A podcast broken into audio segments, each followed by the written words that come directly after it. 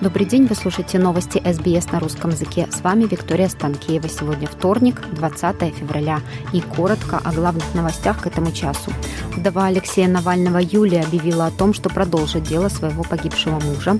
Флот военных кораблей ВМС Австралии будет увеличен, и комиссар полиции Квинсленда уходит в отставку. А теперь на эти и другие темы более подробно. Министр обороны Ричард Марлс объявил, что наводный флот ВМС увеличится более чем вдвое, до 26.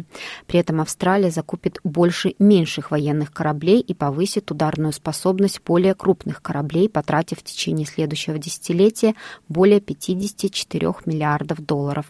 Дополнительные более чем 11 миллиардов долларов будут вложены в боевой флот Австралии, что покроет приобретение 11 новых фрегатов общего назначения.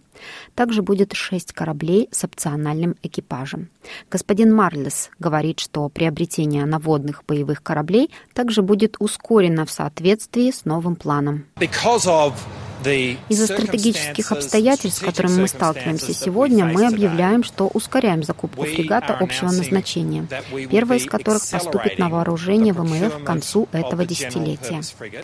Проблемная программа фрегатов класса «Охотник» будет сокращена с 9 кораблей до 6, чтобы освободить место для судов общего назначения.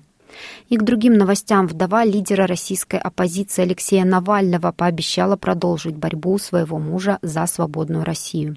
Смерть господина Навального лишила разрозненную российскую оппозицию самого известного лидера, в то время как президент Владимир Путин готовится к выборам, которые, как ожидается, удержат его власти еще как минимум до 2030 года. В девятиминутном видеообращении Юлия Навальная заявила, что президент Путин убил ее мужа и тем самым лишил ее мужа, а ее двоих детей отца. Но она также добавила, что единственным ответом на такое преступление является продолжение борьбы ее покойного мужа за свободную и процветающую Россию. Я прошу вас разделить, прошу вас разделить со мной ярость, гнев, ненависть к тем, кто посмел убить наше будущее. Обращаюсь к вам с словами Алексея, в которые он очень верил. Не зазорно делать мало, стыдно не делать ничего. А пресс-секретарь Кремля Дмитрий Песков отрицает причастность российского правительства к смерти Алексея Навального. По его словам, расследование смерти господина Навального проводится в соответствии с российским законодательством. Оно ведется, и все необходимые действия по этой акции проводятся, но пока результаты этого расследования не обнародованы, и фактически они неизвестны.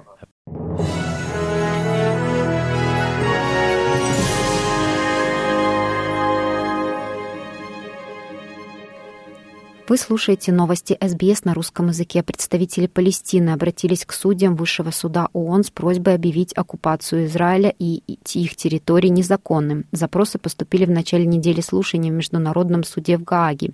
Генеральная ассамблея ООН запросила консультативное заключение по поводу оккупации в 2022 году и ожидается, что более 50 государств представят свои аргументы до 26 февраля.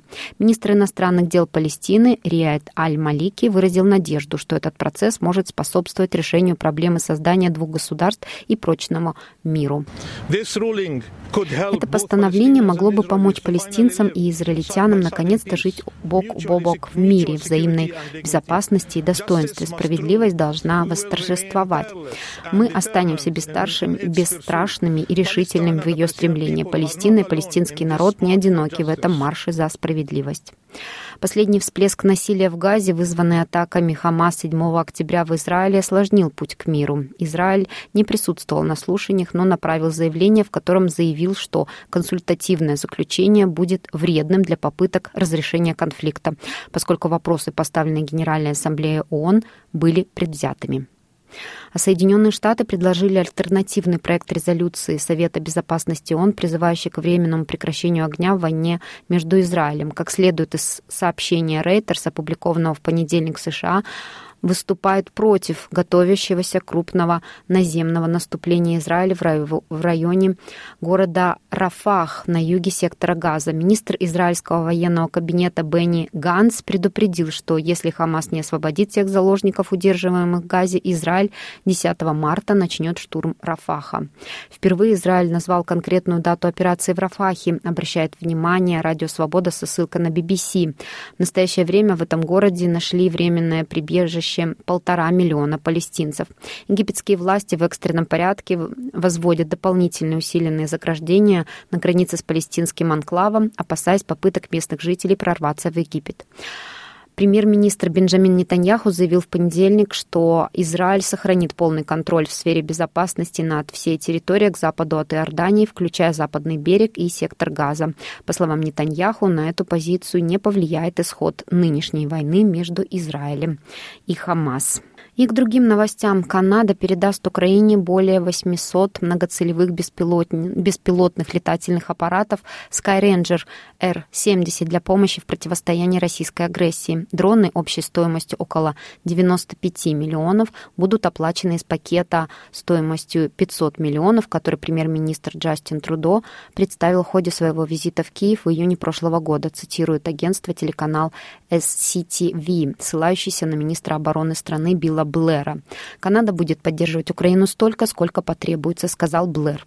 Производимые в Канаде дроны Sky Ranger R70, как отмечается, могут нести различные системы камер и нагрузку для обнаружения и идентификации целей. Как сообщает BBC, с февраля 2022 года Канада уже потратила 9,7 миллиарда долларов на поддержку Украины, в том числе предоставив 2,4 миллиарда на военную помощь Киеву.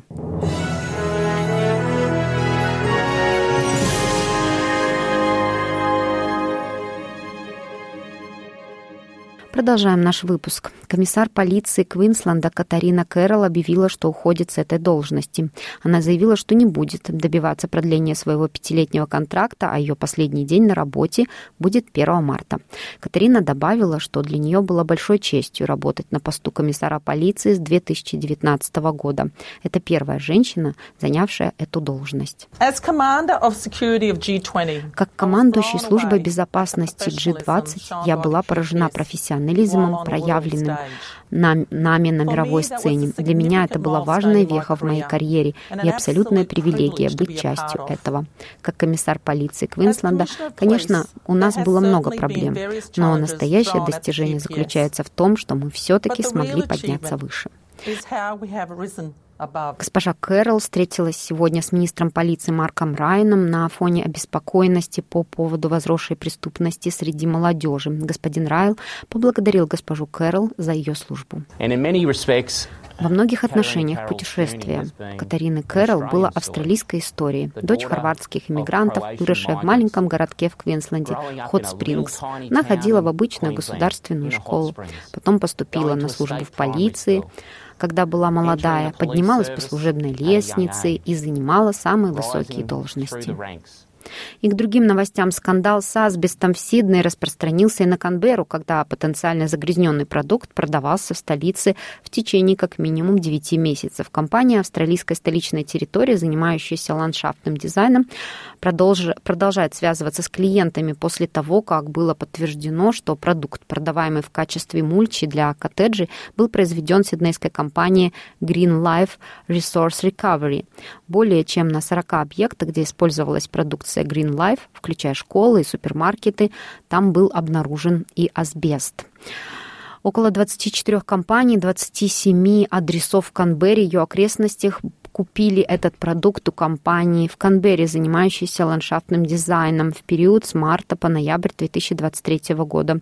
Управление по охране окружающей среды Канберры заявило, что приняло меры для предотвращения дальнейших продаж и четыре человека, которых ударила молния, когда они укрывались от сильного шторма в Королевском ботаническом саду Сиднея в понедельник, уверенно идут на поправку. Все четверо ненадолго потеряли сознание во время одной из нескольких сильных гроз, пронесшихся над Сиднеем в понедельник.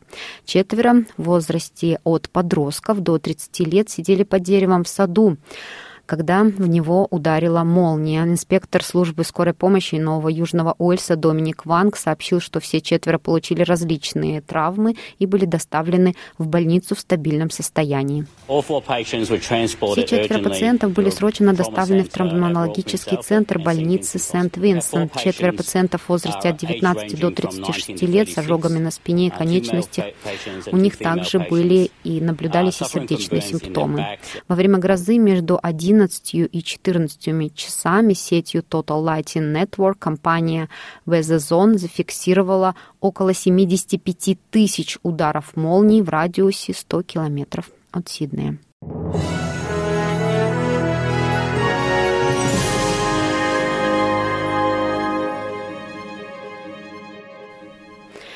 И в завершение этого выпуска курс валют на сегодня и прогноз погоды. Австралийский доллар сегодня торгуется по цене 65 американских центов, 61 евроцент и 60 рублей 49 копеек. И о погоде. В Перте будет солнечно, плюс 39, в Адалаиде облачно, плюс 35, в Мельбурне облачно, плюс 27.